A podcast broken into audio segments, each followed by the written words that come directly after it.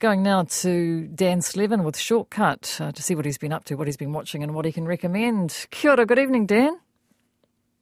Hello, Karen. How are you? I'm good, thank you. How's your kindness quoted today? Anyone being kind to you? Look, I think, uh, um, yeah, I might pass on that particular question today. Um, Oh, but, uh, oh, just no. on no, it's been a, it's, it's been a it's been a twelve hour day of budgets today, and uh, invariably that means making tough decisions, and you can't always be kind when you're trying to fit. Um, square pegs into round holes financially speaking you know so you, you just, sometimes you just you just have to park that and hope that people will um will understand Uh, Interesting what Claudia said, though. Those hard decisions uh, may will, will bode well for the rest of the people. You know, you might have to have that hard conversation, that hard decision, but if it's being kind to, um, you know, th- to the others that it affects. So I suppose. Yeah, I, th- I think I think that's I think that's definitely true. Um, just on the subject of Burt Bacharach, I'm not sure if you've mentioned this um, before this evening, but I think one of my favourite um, Burt Bacharach albums is the one he, he made with Elvis Costello um, in 1998 called "Painted from Memory." Um, so you, if you get a chance to dig some of that out, that would be that's very worthwhile. Yeah, very good. I'll I'll play a track from. I'll play that particular track as well. That's the title track to the album, isn't it? Yeah, yeah. And he's got a um, a box set that Elvis Costello, which is coming out in March, which uh, is thirty years of their collaboration together. So he'll be devastated. great, great friends. Yeah, he, he- I don't think I've seen a, a tribute from Elvis Costello, but he, he's probably just still reeling from the news. Mm, absolutely. All right, what have you got for us tonight? What have you been watching? Well, uh, um, the first the first um, title that I want to talk about tonight, actually, we watched about nine months ago, and I thought at the time I really want to write about this or um, find a way to, to to talk to people about it. And um, thankfully, I have the opportunity tonight, and it, it's a series on the Disney Plus streaming service called Moon Knight, and it is in the Marvel Comics stable, um, although it doesn't necessarily um, at this point in time uh, fit into the Marvel Cinematic Universe. It's not uh, this character doesn't interact with uh, uh, Spider Man or any of the other, uh, or Captain America or any of the other um, big name Marvel characters. But he is um, quite a, uh, um, a, a modestly well known character from the comics uh, and somebody who is quite well loved by comic fans. And I was really I'm intrigued by it because the central character, the the superhero Moon Knight, was going to be played by Oscar Isaac, and Oscar Isaac is not only one of the uh, biggest stars in the world at the moment, but he's one of the best screen actors in the world. And I was like, wow, something must be something must be quite special about this particular character and this particular story to attract um, this, an actor of your caliber's uh, uh, attention. Anyway, um, we'll play a little, uh, a very short clip, and that will give you an idea about, I think, why Oscar Isaac wanted to do this. Steven, you gotta give me control. It's the only way. How come I'm gonna die? You're gonna die, Steven. You're gonna die. I'm Look gonna die. at me. You're not gonna die. Let me save us. Oh, superhero. yeah, a short clip, and the and the reason why Oscar Isaac was so interested in doing this particular project is because he is both of those characters talking there. Um, Ah. he plays he plays one uh, character in the first few episodes, uh, an a shy Englishman called Steven Grant, who is a uh, a lonely museum. Um, uh, gift shop attendant who just happens to know an enormous amount about the kind of Egyptian artifacts that his museum is looking after. Um, but he is uh, a troubled individual who can't sleep or uh, gets gets visitations in his dreams and uh, is, is is obviously very um, uh, discombobulated by life. Uh, and then one of those visitations turns into a kind of alter ego for himself, a character called Mark Spector, who is uh, a tough American um, mercenary who, in his spare time, is inhabited by a genuine Egyptian god called Khonshu. Anyway, you, you these two characters, all both played by the same actor, who may in fact be two charac- uh, two um, people inhabiting the same brain, um, they converse and uh, and then they have to try and um, work together to solve a particularly dastardly riddle in terms of uh, a super not a supervillain in this particular case but a villain played by Ethan Hawke another great screen actor um, who wants to uh, take over the world using the power of the Egyptian gods that he has been able to tap into. And uh, look, it's it's a it's a real globe trotting, exciting, thrilling piece. But it, at its heart, it's also a character study. It's a character study of uh, something called uh, dissociative personality disorder or identity disorder, um, trauma, mental illness. But and, and you think, so what are we really seeing here? Are we seeing somebody falling apart, or is there some genuine supernatural thing going on? And it's just extremely well done. Not only is it well done. Uh, in terms of it, its characterization and its detail and what have you, it's really stylishly well made. Uh, the lead uh, director on the film is an Egyptian director called Mohammed Diab, and this is a film that really leans in to its Egyptianness, if you know what I mean. It's uh, that was one of the reasons why we really in, enjoyed it because, you know, in many ways the um, the television version of the Marvel universe is infinitely more interesting than the movies are allowed to be. They there's so much money spent on those movies that they have to make so much money that they they have a lot of the sort of interesting edges shaved off them. Whereas the television series are often uh, they they get uh, fresh young directors to make them. They get to go to interesting places and they're cast really um, interestingly well. And I think Moon Knight is a, a, a great example. I haven't seen too many people um, really going into bat for this. But I, I, do recommend that if you want some uh, Friday night escapism and you do have a Disney Plus uh, subscription, then six episodes of Moon Knight will fly by really quickly, and you'll get to see Oscar Isaac, uh, an, actor really at the peak of his powers. He's changing personality in mid shot in conversations with himself. This is really, really hard to do, and it's the kind of thing that great actors uh, is. It's just like a muscle flex to be able to do that sort of thing, and and it's just um, it's fantastic.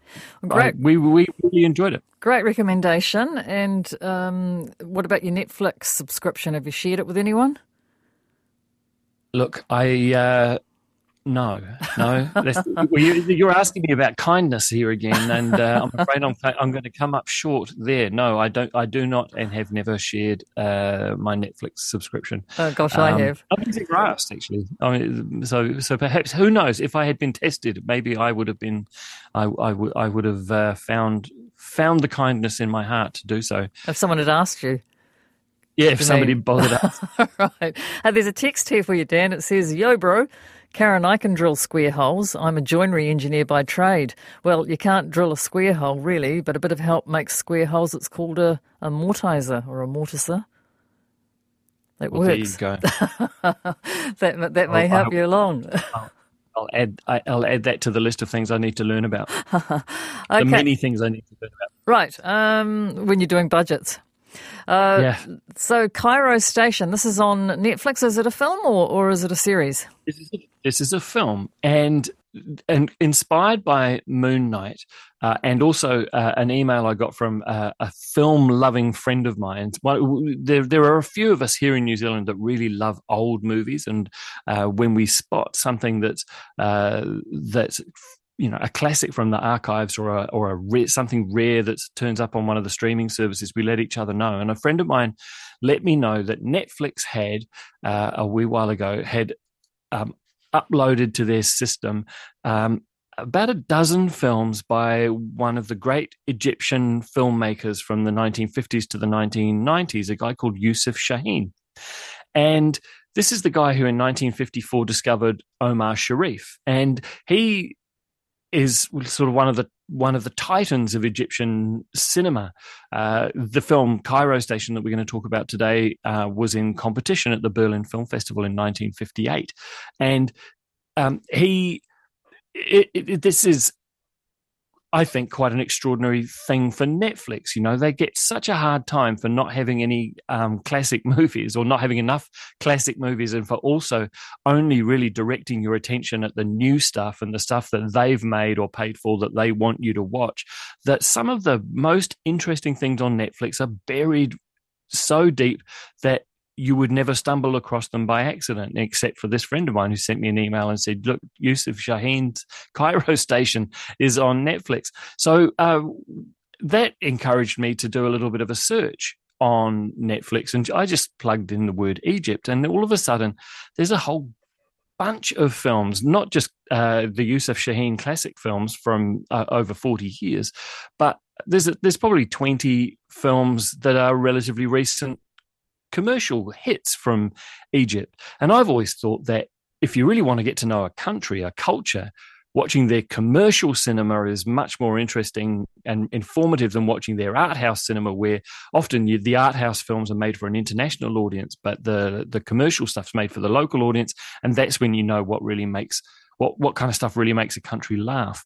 Anyway, back to Cairo Station, and it's a drama. It's inspired by um, kind of Italian neo-realism that came out of uh, the post World War II era. So it's kind of gritty, uh, real locations.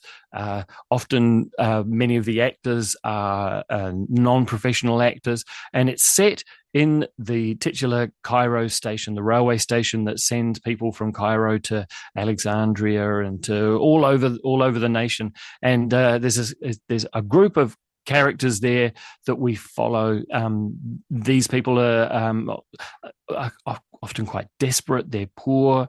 Uh, there's a, uh, a, a young woman called Hanuma whose job it is to jump onto the trains with a um, a bucket full of soft drinks and try and sell them, and then jump off the moving train and jump onto another moving train. And this is, uh, you know, some desperately dangerous stuff. Um, she becomes the object of some affection for uh, a rather sad, um, uh, slightly crippled man called Kinawi who sells newspapers in the station, and he's played by the director Yusuf Shaheen. And um, his obsession over her you can see is going to end badly for for him and perhaps for her too. And uh, because she is betrothed, she's going to get married to Abu Siri, played by Farid Shawki, who is a bit of a bully, a bit of a chauvinist, as you can imagine in 1958 um, Cairo. But he's also trying to unionize the workers on the station, and so he's kind of he's he's got that sort of he's a good man, but he's also got this these bad traits. Anyway, it's a drama.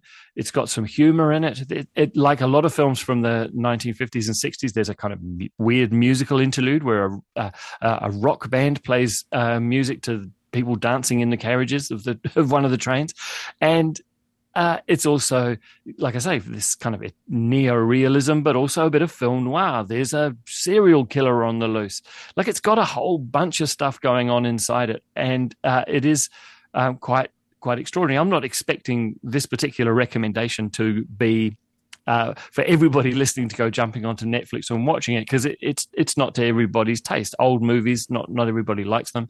Um, but what I want to encourage people to do is that if you're ever at a loose end and you think, oh, look, I've just got no idea what to watch, just go to Netflix in particular because their ca- catalog is much deeper than you would think, and just type a just type a kind of random word into their search box and just see what comes up. Like I just typed in Egypt, and all of a sudden there's a whole bunch of stuff that I that, that would be interesting to watch from different eras, television, um, cinema, um, drama, comedies. It's it, I, I just think that if we get locked into the, what the algorithm wants to push towards us, especially now that the algorithm is wanting to push the the films and the television series that Netflix has been making themselves that they've got the biggest stake in, uh, and also you know we we kind of like to stand around the water cooler and all talk about the, the we watch the same things and you know etc. But you know we, there's so much diversity there in Netflix that we just we don't get to see because it just doesn't get pushed to the top of our lists. So um, Cairo Station, I I really uh, enjoyed it. It's um it, it it it's not in the top 100 sight and sound movies of all time, but it's certainly a portrait of a of a place and a time which I didn't really know very much about before. Well, let's get a little bit of a feel for it. Cairo Station. دي محطة مصر قلب المدينة. كل دقيقة بيطلع منها قطر وكل دقيقة بيوصل فيها قطر. ألوف من الناس بيتقابلوا وبيفترقوا فيها. اللي من بحري واللي من قبلي الخواجة وابن البلد الغني والفقير الشغال والعاطل. أنا مدبولي متعهد الصحف في المحطة وده الكشك اللي ببيع فيه. Didn't understand a word of it. no, but it's all it's all very well subtitled Yes. when you watch it on Netflix. So uh, that's actually the opening sort of narration. Uh, the the guy who runs the newsstand, who employs poor Kanawi, um, explains to all of us watching what Cairo Station is about and the people who are there. And uh, it's it's it's a little bit like the opening. Um, to um, Casablanca, where you know you you there, there's there's one central character that wants to introduce you to the world of the story, and that that was that was what that little speech was. Right, uh, and your last um, review tonight is a Netflix one on the mummy. Let, let's play the clip and then talk about it. Sure.